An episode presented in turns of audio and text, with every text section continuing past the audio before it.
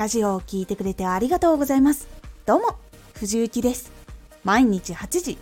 16時、19時に声優だった経験を活かして初心者でも発信上級者になれる情報を発信しています。さて、今回はたったこれだけ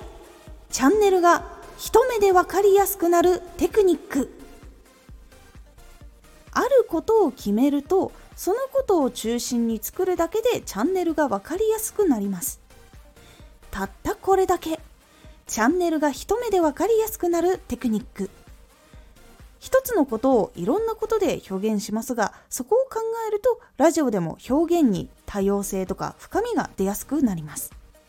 では一目で分かりやすくなる方法とは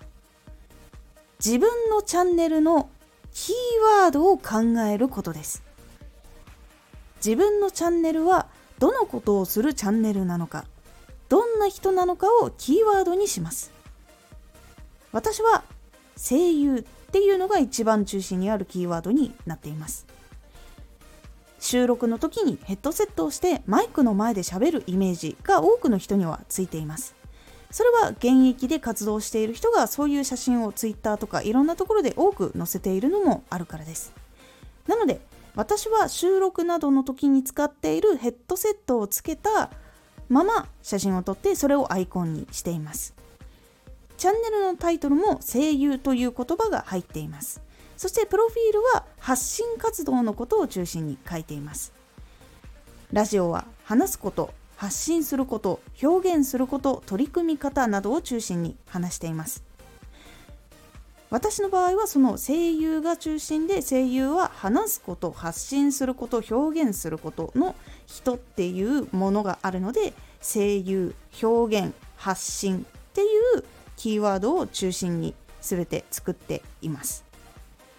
このように自分のチャンネルのキーワードをしっかり見つけることで関係していることを作り出せたりチャンネルの画像やタイトルが分かりやすくつけれるようになることができます。なので一番大事なのは自分のチャンネルのキーワードを決めることです。ここが決まっていないとアイコンもタイトルも自己紹介もラジオもブレる傾向があるので統一感がなくなりどんな場所なのかわからなくなってしまってせっかく来てくれた人が離脱してしまうという可能性が出てきてしまうんです。キーワードをしっかり決めてキーワードに関連していることは何なのか。っていうのもちゃんと書き出して決めていくことでもっとチャンネルをデザインしやすくなっていくのでしっかりと考えるようにしてみてください。キーワードから出てきたものでチャンネルアイコンラジオっていうのが揃っていくと来た時に一目であここはこういうチャンネルなんだっていうことが分かりやすくなります。そしてラジオが表示されている時にアイコンタイトルそしてちょっとだけ見えるチャンネルのタイトル。それを見てあここはこういうところなんだ。よし聞こうっていうものにもなっていくので一目で分かりやすくなっていきます。是非プロフィールやタイトル名前アイコンどうしたらいいか悩んでいる時には自分のチャンネルのキーワードを見直して修正したり作り直したりしてみるのをおすすめします。今回のおすすめラジオ。こんな共通点が。ラジオ成功者の共通ポイント。3つ。